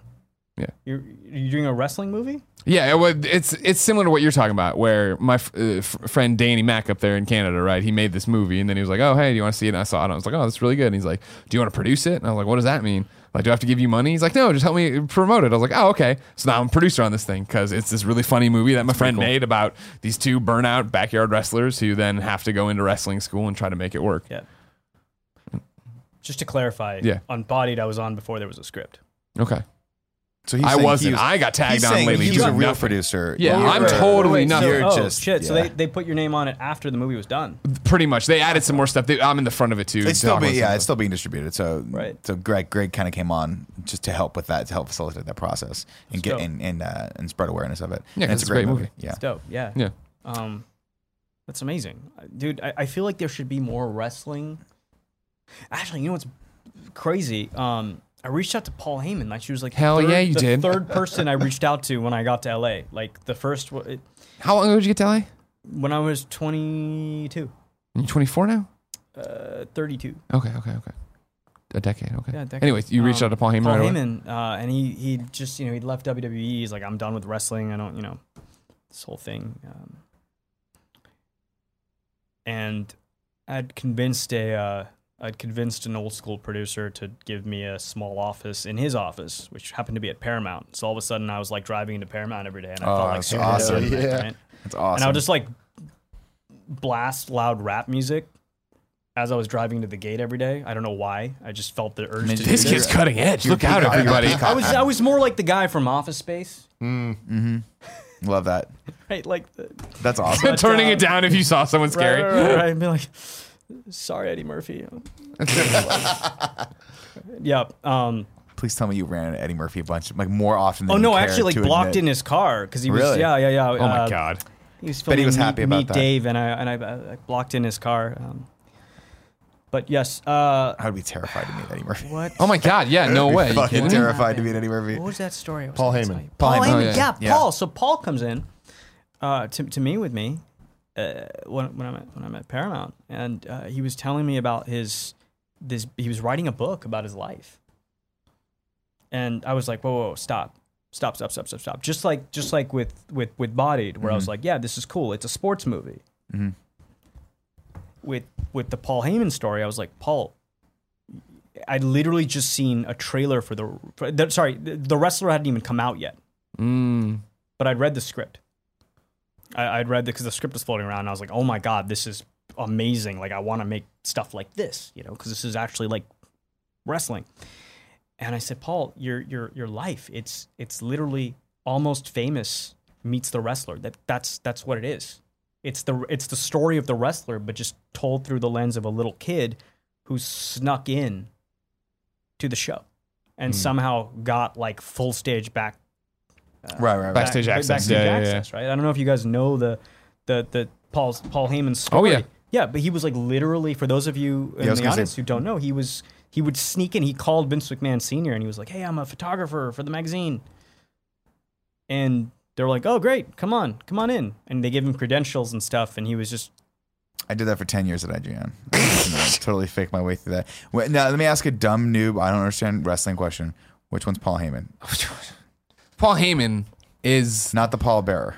no. Not- the advocate of Brock Lesnar, sure, but more importantly, EC fucking W, man. And he's he ran not- ECW. He is the fucking awesomest, coolest.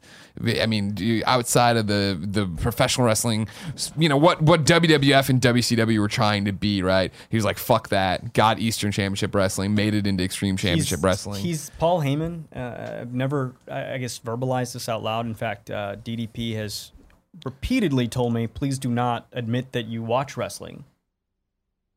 Why? Because I think it's okay now. no, no, it's okay now, but to our our age group, right? Because it's mm-hmm. it goes back to the same thing we were talking about with Power Rangers and mm-hmm. Captain Planet and uh, mm-hmm. video games. We were watching a different show than the adults were. right. To the adults, they were like, "What the fuck is this?" To, to us as kids, we were like, "This is amazing! They're they're wearing these crazy costumes. They're superheroes. They're doing these It's super comic moves." books Yeah. come to life. Right. Yeah, exactly. It was comic books meets sports theater for us, right? To Sure. a, to that older generation, it was like a carny act. They literally viewed it through the lens of like a carnival thing. So like, uh, you know, the the amount of like you look at look at D- D- D- for those of you who don't know uh, DDP, it's Diamond Dallas Page, right? He was a he was the WCW World Heavyweight Champion, um, and now is a he's a he's a yoga mogul. Is he really? DDP yoga. Yeah, it's a real He's thing. He's a It's yoga awesome. mogul. Yeah, yeah. He he Sorry, travels all the about world, yoga. There you go. but he's doing it to save lives, right? He's he's he's literally rehabbed. Uh, Google DDP and Arthur. He literally saved a guy's life who was who was crippled through yoga. wow. And he, Right? I mean, he well, he did it with uh, uh, no, uh, who was the Jake uh, the Jake the Snake, Snake, the redemption of Jake the Snake. Now- There's an awesome documentary you got to watch about that. And he also, when Boogie was, I mean, Boogie's still obviously struggling with his weight. He just had the surgery. Still looks like everything's going great. But he DDP and Boogie got together. Where Really? DDP came to his He house and like do literally push-ups. comes to people and helps them. This is his. He's devoted his life to going out there and helping people. Right now, if if uh, Scottie Pippen went out and and uh, rehabbed Larry Bird. I know nothing about sports, so I don't know if the you know the, the That works time out. was- That works out. If out, Scottie yeah. Pippen went out and like rehabbed Larry Bird, it would be like a big deal. It would be like a big news story. Like, wow, Larry Bird was on cocaine and he fucked his life up and he was living in a trailer and his, he was really on his deathbed and Scottie Pippen came and rehabbed him and helped him get his life back together and they made a documentary about it. What would have happened, right? But you, you look at the way the generation above ours viewed professional wrestling as this carny act, as this like kind of like ugh, less you know, than keep- form of entertainment. Exactly. Blue collar. Exactly. That's not for us. Like kind of trashy. yeah, right? hundred percent. Um, it- it's that documentary is very well known within the wrestling community. Sure. Once you get outside of it, people are like wrestling, yeah, you know, whatever. It's almost like they're they're not they're not the real deal. They're Right. not, you know.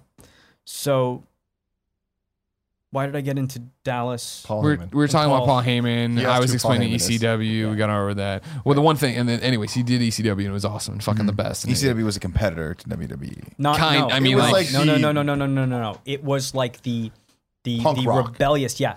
Yeah. You know how like do you remember when WWF became Were they the owned by attitude? the same company? or- Do you remember when WWF became like the Don't cuck attitude me, era? sir. Well, I'm I in the know. middle of my point to answer your question. WWF becomes the attitude era and Stone Cold's Yes. drinking beer and their tits on TV and blah blah. They were stealing all that from ECW. Right. And then eventually ECW goes out of business and the WWF or WWE buys them. Buys the just the brand ECW. Yeah, okay. yeah. And, And- but- I assume the roster as well of, of whoever was. Uh, It didn't exist. No, at the actually, time. at that time actually, they were out, people back. It was uh, like RVD, Taz, Yeah, yeah. maybe Taz. Sabu, uh, Lance Storm, A lot of the yeah, some of those Like people had those already come guys, over and it was Balls late. and it- Mahoney. yeah, yeah, when it- Rhino. yeah, Ryan. Yeah, they- Gore. yeah, yeah. God, rockin' Rhino. Yeah. But what Paul what Paul Heyman was a master of uh, was was was figuring out uh, an artist's like m- Vince McMahon needs like they needed these like well-rounded performers. Mm-hmm. Paul Heyman didn't need well-rounded performers. He needed guys that were really good at one thing, and he would book them in a such he would craft their storylines, their characters, their matches in a way that really highlighted the one thing they were really good at. He's the ultimate producer of Got it. professional wrestling, Got where it. it's just kind of like understanding what two people should have a storyline and what that storyline should be, and when they revisit that storyline and how to match tho- those guys up against each other. And he'll- and he'll let you Vince be McMahon raw. Had always been more Yeah. the guy that's like, this guy's a big guy and that guy's a big guy, and they're going to hit each other. Right. And like so, like when like a good example is Steve Austin, right? Like he's stunning Steve Austin in WCW. He's got these like golden locks and all this shit. He gets dropped and he has a huge chip on his shoulder. He shows up at ECW and Paul's like, "That's your character. You're this guy who got fired from WCW and you're fucking angry about it and make fun of Hogan and make fun of this and make fun of that the whole big wrestling industry and how that's gonna go. And like that g- goes over so well." That then WWF picks up Stone Cold Steve Austin, who becomes Stone Cold Steve Austin. So off I the races. feel like, you know, uh, I feel like the closest comparable, not comparable, or maybe for for me in my mind, like Paul, Paul and me are very similar in a lot of ways. Sure. Yeah. Well, that was the thing for us. It was the craziest one. I mean, like a lot of things have been crazy in my life. I shouldn't say that. But uh, in terms of when we quit IGN and went out on our own, found it kind of funny. Like the day it was all popping off and it was like a big story in our industry that we had done this, Paul Heyman tweeted organically of just like, yeah, we're only five days into the new year, and I hear at Game Over Greggy and his friends, and I'm like, what the fuck is happening? Like, how does Paul Heyman know anything about this right now? he's he's like tapped in. No, man. I He's, know, like, uh, super yeah, plugged yeah, in, right? You know, yeah. there's some guys who just never age, and he's one of them. yeah, no, He's, yeah, he's on literally of one of them. Uh, DDP, by the way, is is also one of them, right? He's he's literally Dallas and I have been have been friends for a decade, literally a decade. Um, like literally, if I ever get married, he he's a groomsman at, at my at my wedding. Like we're, uh, you know, he he's if something's going on with me, he's one of the first people, if not the first one. Yeah, he's one of the first people, if not the first person I call. And um, We gotta go he's to this wedding. also Yeah, super go to that plugged in. He's also super plugged in, and I think a lot of wrestlers are that way.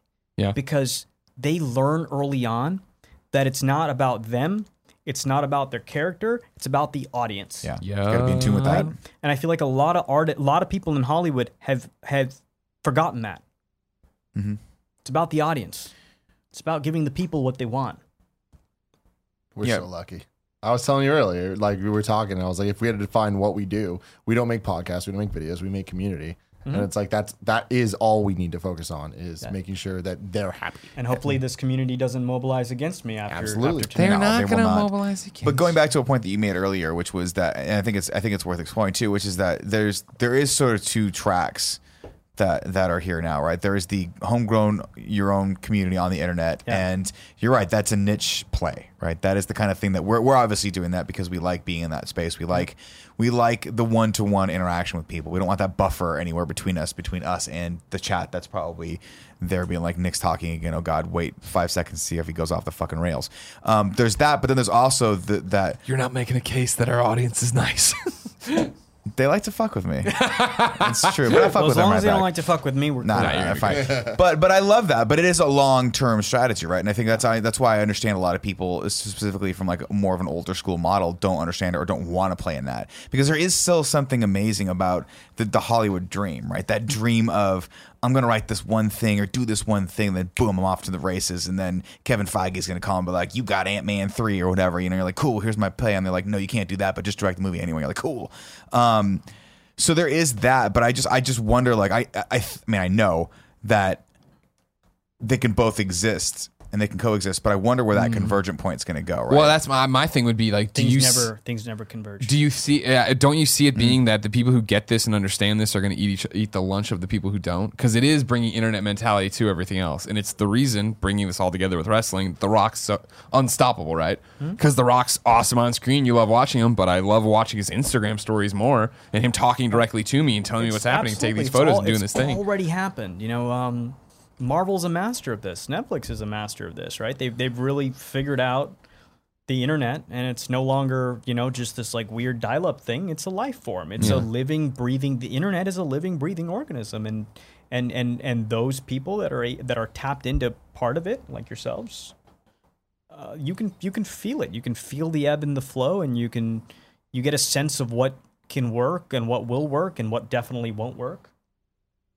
It's the crossover ride of like I think the people who get it in the way, not that we're going to crossover me, The Rock or something, but get it in feeding off the energy of an audience and being part of it and what this actually is and what being an internet celebrity is in 2017. Right? I would Yeah. have to venture to guess then the people who are the YouTubers who have the mindset now that they want to become the actors when they flip over and when they cross over when they start appearing in films and stuff, right? That's the new version. Totally, but it, it, it's it's bigger than the Hollywood dream in films, right? Mm-hmm. Like, I'll give you an example. Uh, let me ask you guys a question. Mm-hmm. Who is the biggest millennial brand to come out of 2016? 2016. Yeah, Jake Paul. bigger than Jake Paul. Is there such thing? Millennial brand, yeah, millennial brand, like it's a per- brand, a brand that men, millennials have embraced as their own. Emojis. chubbies. I don't know why you're looking at me. Tim's like, let's I've just already see. given it a guess. Tim's like, let's What's just Nick gonna see say? what Nick says. that clip. i mean you're literally like looking at this and going wow this brand figured out how to like really mobilize millennials who are you know who we're seen as disengaged and like Snapchat, apathetic maybe? and like That's not you 2016, know no. we're watching a movie while we're texting while we're watching another movie while we're playing a game like we're seen as these like the ADD generation Mm-hmm. who are like lazy and you know the thing- but then there's there's one brand that somehow captivated most millennials BuzzFeed. even bigger than BuzzFeed In, tw- Snapchat. in 2016. I'm my my guess is Snapchat, but that's not 2016. Ready? Yes. Bernie Sanders oh.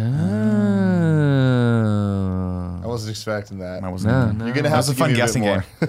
That was a good guessing game. Well, I mean, that it, mu- like that was the thing. you know, that like so many people, so many young people were behind him, right, and believed in him, and they wanted that, and like wore the Bernie shirts, and were out there with the stickers. Kill moving that way. Yeah, exactly. And it, the fact that it wasn't one of the big two, right? I mean, he was. Yeah. The, well, I mean, you know what I mean. other he wasn't going to be the Democratic nominee, but like he got really close to being the Democratic non- nominee with. What I mean, basically an, an agenda of socialism or whatever, where I was like, oh, hey, like you know, we're all in this together. That, Let's do this. that the millennials that our generation really embraced, Hmm. right? And this was done through the power of social media. Yeah. It was using the same community building tools that Mm-hmm. that that you guys are doing, right? So when I say niche, I don't necessarily mean bad. I wrote an article about uh, the future of stardom, and I, uh, if you Google, um,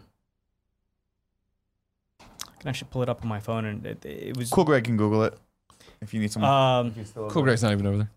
Cool, Greg. Not there. Cool Greg, you failed me for the last time. yeah, it's uh, you know it's it's it's evolving, and the reality is bigger isn't necessarily better. That's the part Sure. that everyone's missing, right? Sure. Like you take you take the the best example of this because America as a as a as a country as an empire has kind of bought into this whole philosophy of, of, of bigger is better, right? Like Yeah. we should be in, in every industry, we should do this. So like you look at two very comparable companies. Uh, Disney and Nintendo. They're very similar, very similar companies, right? But then Disney starts this expand with, with uh, it starts with the expansionism. We're gonna get into all these different sectors. We're gonna grow, grow, grow, grow, grow. We're gonna acquire. We're gonna acquire, get bigger. And Nintendo, you know, wants to stay a small hardware company, right? Uh, it's not that one's bad and one's good. It's it's not that. It's just this these these, these differences in, in mindsets, right? Visions. and visions. And today, we're seeing that that the future really favors the niche. It favors the it's, and I think where when I was talking about brand deals earlier, right? When I was saying that these these companies come in with these brand deals, and they're going up to these influencers and saying, "Hey, promote my promote my drink. You have 10 million whatever on whatever platform." right. those are on those are Twitter. those are silly. Those are silly. Those those are those are money down the drain because it's not 10 million. It's not about getting in front of 10 million people. It's about getting in front of as many of your potential customers as popular as possible.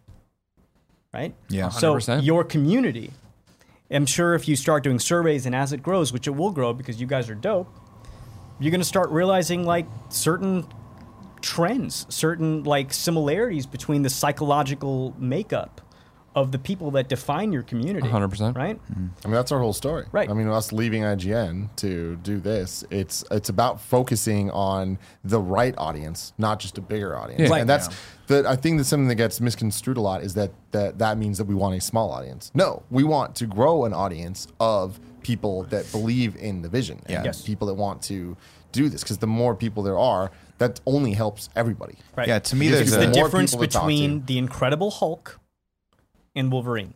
Mm, yeah. right? For our mm-hmm. generation, everyone in the world knows knows the Hulk. You go up to people like the Hulk, they're like, oh, I know the Hulk, he's big and green, right? Mm. Fewer people knew Wolverine, but we were emotionally engaged with Wolverine. Mm-hmm. Like I used to put pencils Oh yeah. and go like that. We all do. did, right? Still do. Sometimes I stab Greg. Wolverine, like he may not have had the awareness of the Hulk, but he had the emotional engagement. Yeah, I think for me it boils down to uh, kind of what you're talking about is when you when I when I when I dial it back to looking at our lives as a career, right? I want to have the kind of career that's sustainable, and I think that's what you're talking about. Is Yeah. instead of having that burnout career of like, hey, you did something huge, but then maybe you can't get another role someplace, which is more the traditional Hollywood path. I think what would make me happy is getting to do this on a on, on an ever increasingly bigger and cooler scale every day for the rest of my life. Yeah. And I've had people jokingly talk about like like would you ever uh like what's next after kind of funny? You know, people say that every once in a while in the community and I'm like, no, no, no, no, you guys don't understand. Like this is the base. Like this is what everyone else what everyone is there allows me to do this forever. And so growing this is the priority. Like this is always growing the community and being able to to play in this pond forever in an ever increasingly big like bigger pond. The pond keeps getting flooded. It's Yeah. exactly right. And the ducks come, you got to shoot them one And- at a fucking what? time. They're always shitting I thought you were swimming in the pond. I didn't think you were hunting. It's, it's fascinating. But no, but yeah, but uh, and I love that because that niche, that more focused, um, more focused audience, that more focused type of a career allows you to have more of a sustainable career. It's and the for thing where longer. It's it's not the biggest audience; it's the right on audience. It's about finding that. You know what I mean? And it's the fact that like when we do ads, we pick ads that are for things that oh okay that's cool we like that or we've used that or like Yeah. like how we use Blue Apron and that resonates with our audience because. I, you know, learned to. I've they've followed me on this journey of falling in love with cooking, and they know that I've used Blue Apron. I mean, historically, right? When when you go back before uh, big media, before the consolidation of big media corporations, before any of this stuff, before the television, we had community leaders. We just mm-hmm. had community leader. Every community had a little leader, like a like you know the the person that was like the consciousness of the thing, and that's fundamentally. You guys are all artists. Most of the people watching it have an artistic bone in their body. Otherwise, they they would be going to like a I don't know a makeup channel or like Sure, a sure. The accounting channel. people or some some Yeah. fucking you know what I mean? Like, channel. Your on audience your audience is choosing to come to you guys and you guys promote positivity and all these wonderful wonderful things. Um and throughout history there have been those community leaders and that's that's the role you guys are are are, are inhabiting in this incarnation of humanity. You are you are the community leader right? And that's a very important crucial role for for our species. Thank you for letting us be your community leaders. it's all going to hell. That's because of the ducks. I'm telling you right now. God damn, I don't understand this duck They're stuff. shit in our water, bro. We gotta just take them out. Is this like a metaphor? I'll Is tell you it- one thing. When I was a kid, there was a little game called Duck Hunt, There was, yeah. right? And the ducks used to come into my pond, and I used to take them out. It's not really one how by duck one. hunt- And my dog would go get them. He'd be happy. He'd laugh at you a lot. That was a I don't big know what I'm talking about anymore. It's Yeah. been a long week already. It's only Tuesday. Yeah, Yeah. it's true. Adi, what else? Anything else you wanna you wanna put in this podcast? I could What's- plug Adi Shankar's Gods and Secrets. You just did it. There it again. is. yeah. There it is. It's coming one day to something. Yeah, it's you know it's again it's a passion project. Do we um, know when we'll have more details about this? Do you have any timing on that? Soon. When's Maybe this? Ne- not when's soon. this? When's this next? Yeah, when's this next YouTube video? That's like what I pitched. When's that coming? When, the Kingdom Come one. Oh, If like he the- has a Kingdom Come bootleg with Jon universe? Hamm and Michael Keaton, I will fucking laugh in your face. I don't care. I'm glad somebody's getting it Dreams done. come true. That's the thing. I mean, it's funny because it's like I've never wanted to produce and make a Power Ranger movie. I would want to make that Power Ranger thing on YouTube, and I think It's that's interesting because because you said thing. I make dreams come true, yeah, and it's in. It, thank you. That, You do. That's pretty dope. Um, I I was just trying to like. There's like these things in my head, and I want them to exist, and they don't a lot of the time. And I'm like, oh shit, it'd be cool if this thing existed, right? And then the fact that other people watch it and are like, yo, this is dope. I felt the same way. That that is the moment where I don't feel like the kid who was like moving around every two and a half years and didn't have a home. Sure. Or and didn't have Mm-hmm. a sense of stable community. Like I'm like the community are the people. Like I'm not alone because everyone else was seeing the same fucking show I was. They just weren't articulating it. Right. That's why it's awesome to be now, right? Yeah. Because I feel like that I was the same way of reading comics and not having anyone to talk to about the comics, or playing Or games wrestling. and not having anyone talk. But no, I had people talk about wrestling. But it Yeah, was the Poe. thing of But, like, but the thing is, I, I, I, you know, when, when, when Max made that, when Max Landis made that wrestling isn't wrestling video, I was like, oh my gosh, like, because it came out like two week, three weeks after Power Rangers, and I remember watching and being like, oh my gosh, literally, this dude was seeing exactly what I was seeing. Like we were watching the same programming, because whenever I would try to like get other kids into wrestling, they'd be like, dude, this is whack. Like this is fake, or it'd be like something like that, which of course it's fake. It's not real. But uh, Spoilers. but it's yeah, it's like the internet has allowed us to, You find to, it. To to redefine community. Yep. You can find it, and if you're gonna make something that you believe in, there'll be other people out there who want to watch it and believe in it too. And that's Yeah. why it's so powerful. Yeah, and as long as it's authentic and truthful.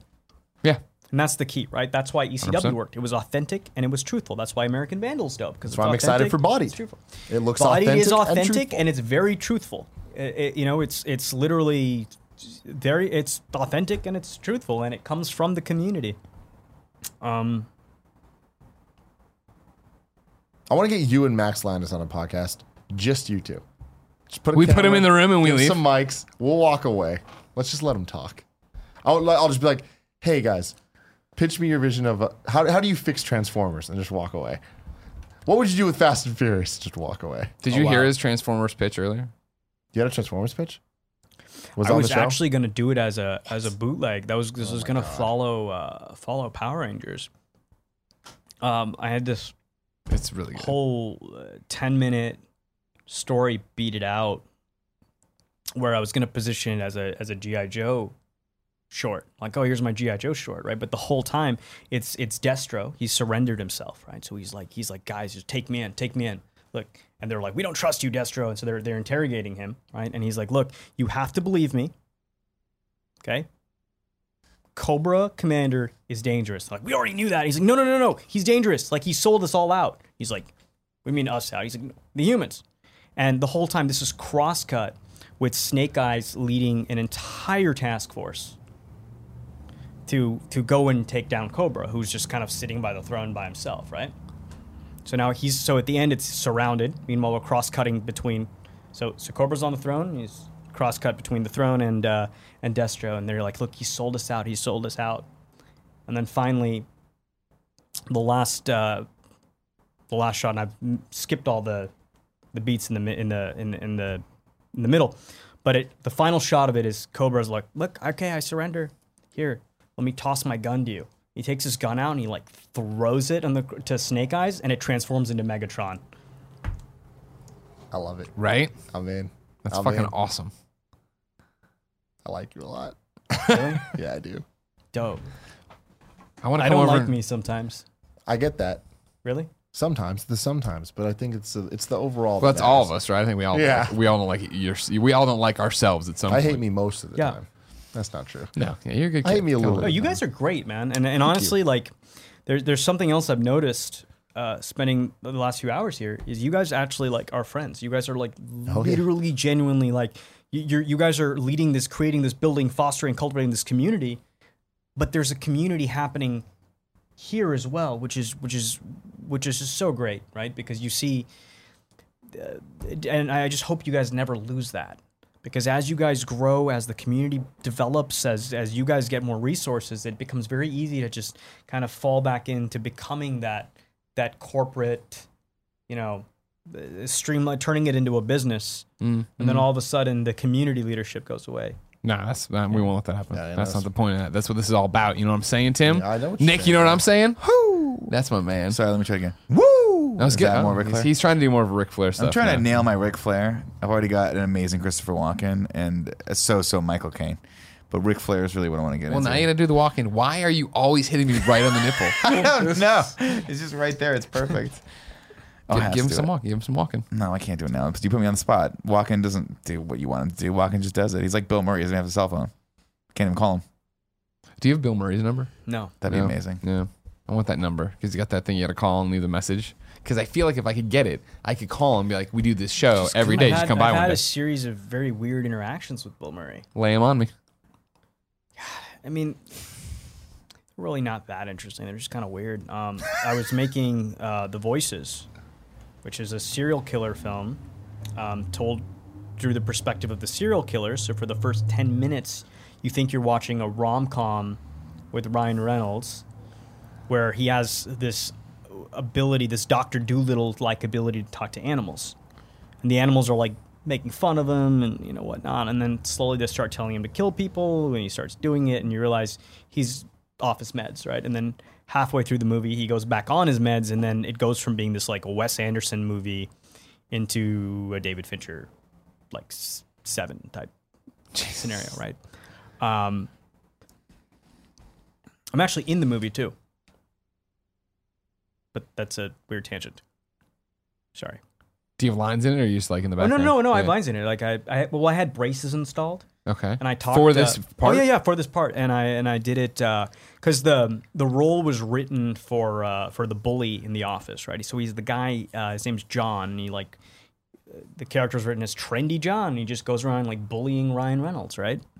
And I was like, you know, what would be amazing if I had braces installed and I did it with a thick Indian accent, but I still played it like I was the coolest motherfucker on the planet. and uh, yeah, where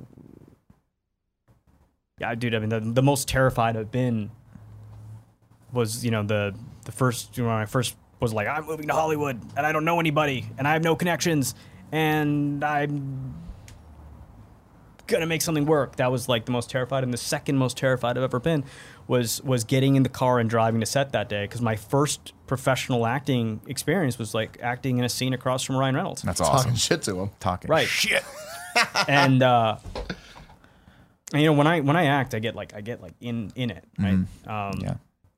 because I'm have to stay in character all day otherwise because I because if, if you're not acting all the time you when you act you have to stay in character all day otherwise you know it's it's hard so then i like kind of started like it was weird it was just it was just it was just like, weird. and, and to this day, it- he still TPs Ryan Reynolds. Yeah, I was gonna say, still hates Ryan. Reynolds. Still Just like I'm him gonna fuck up up. Ass. What's Toilet that? paper. Oh. When you go like Yeah. You paper bully him. You're bullying Yeah, you're bullying him still. We're gonna go TP our friend Mike I actually Ranchi's like disliked him for the longest time through this shoot Really? Yeah, it was weird because I'd like convinced myself he was fake Mm-hmm. because I was like in in character, and he's just such a nice guy. He's just such a nice like he's just it's because he's fucking Canadian. You know, Canadians are They're just all really so nice. fucking nice. It's annoying. He's like, hey, how are you, buddy? Like, and I'm like, fuck that guy. he doesn't really care how I am. And I was how I like, am. like we'd be having dinner. I'd be trying to like visiting your mom in the hospital. I'd be like uh, trying to pull him into my vortex of negativity, Mm-hmm. but it was just I was just sucking uh, deep in this character, plus like insecure, which I'm Mm-hmm. still insecure, but like back then I was even more insecure. Um, why was I saying that story? You're telling us about voices. Bill Murray. Bill Murray. Bill Bill Murray, Murray. right? So we're Yeah. making the film in Berlin because the uh, the director Marjane Satrapi, she's she's an amazing woman. Um, her uh, she made a she wrote a book called Persepolis about her. Oh, about her no life, and she- shit, yeah, she really? made- She made, the movie as well. Wow, Yeah, the- okay. so she's massively talented, and she would she would tell me every day. She'd come come up to me and be like, Eddie. You are the weirdest person I have ever met in my life, and I love it. Don't change. I'd be like, okay. I hate Ryan Reynolds. Like, "That's- that is a backhanded compliment. That's not fair. Bill Um, Murray. But but but yes, sorry. So um, so uh, Clooney was shooting uh, Monument Monuments Men at the same time, and we were all staying in the same hotel. And literally everywhere he went, like Bill Murray would just be like following him around. It was hilarious. It was just like Bill Murray would just be like kind of tagging along. And then you would just see Bill Murray, like, you know, would come up and be like, hey, Bill. And you'd be like kind of wandering around the hotel. Like, He's like a ghost. you're like literally like this dude is literally a character from a Wes Anderson movie. yeah. I want to hang out with Bill Murray so bad. I feel like we he'd gotta get like the phone me. number. Somebody's got to know. I feel like he'd like me, and we would secretly talk in secret about Yeah. how much we both were like, we don't like Greg. I turn him against you. If you didn't know, this has been the Game Over Greggy show each and every week. Four, sometimes five, best friends gather on this table, each bring a random topic discussion for your amusement. If you like that, head over to patreon.com slash kind of funny, where a couple of bucks can get you the show early. How early, Nick? You're watching it right now. on patreon.com. Thank you so much, everybody over there. Dollar subscribers. It's great. You can get it obviously early as a video and MP3 as well. But if you have no bucks to toss our way, no big deal. Head over to youtube.com slash kind of funny where we put the show up topic by topic, day by day, until it goes up as one big video and MP3 the following Friday. Adi, you've been amazing. I'm a bit, we're friends now. I'm a big fan. We're all hanging out. It's all happening. Good Yeah, time. dude, I'm having a guys. This was just such a great time because I just got to like talk to you guys. You know, It's what I mean? fun, there right? wasn't like uh, there wasn't the. So what was Brad like? Like you're like the fuck? What the fuck kind of question is that? Like, I don't- I I know. I can't. I can't distill like you know when you get the. We were talking about this outside. Yeah. Like, I always freeze up the moment I get the question with the blank Mm-hmm. look, Sure. and I'm like, No one's there to help you. Uh, uh, I, I, I, I don't, and then I'll, you know, it's, it's just, it's just great to be able to talk and have a conversation about, about ideas. You're welcome here And, anytime. and, and you Anytime. guys, you guys just do. like what I love about your channel and, and the content you guys make is it's there's there's thought behind it. You guys are intellectualizing the culture. You're not just adding to the noise. You're adding a perspective and a point of view to it. And I think going forward, as the nerd culture, the nerd ecosystem engulfs everything else and becomes over. the prominent ecosystem, right? These mm-hmm. characters go from being like these oh cool little cartoons for kids to like no no no these are these are like brands that can communicate to people. You guys play a very important role in that ecosystem in navigating that for the consumers of that. Thank you. Well said. Yeah. Don't leave. Just stay here. You make me feel Just stay so here forever. important. You can work out of our office from now on. Until next time, ladies and gentlemen, it's been our pleasure to serve you.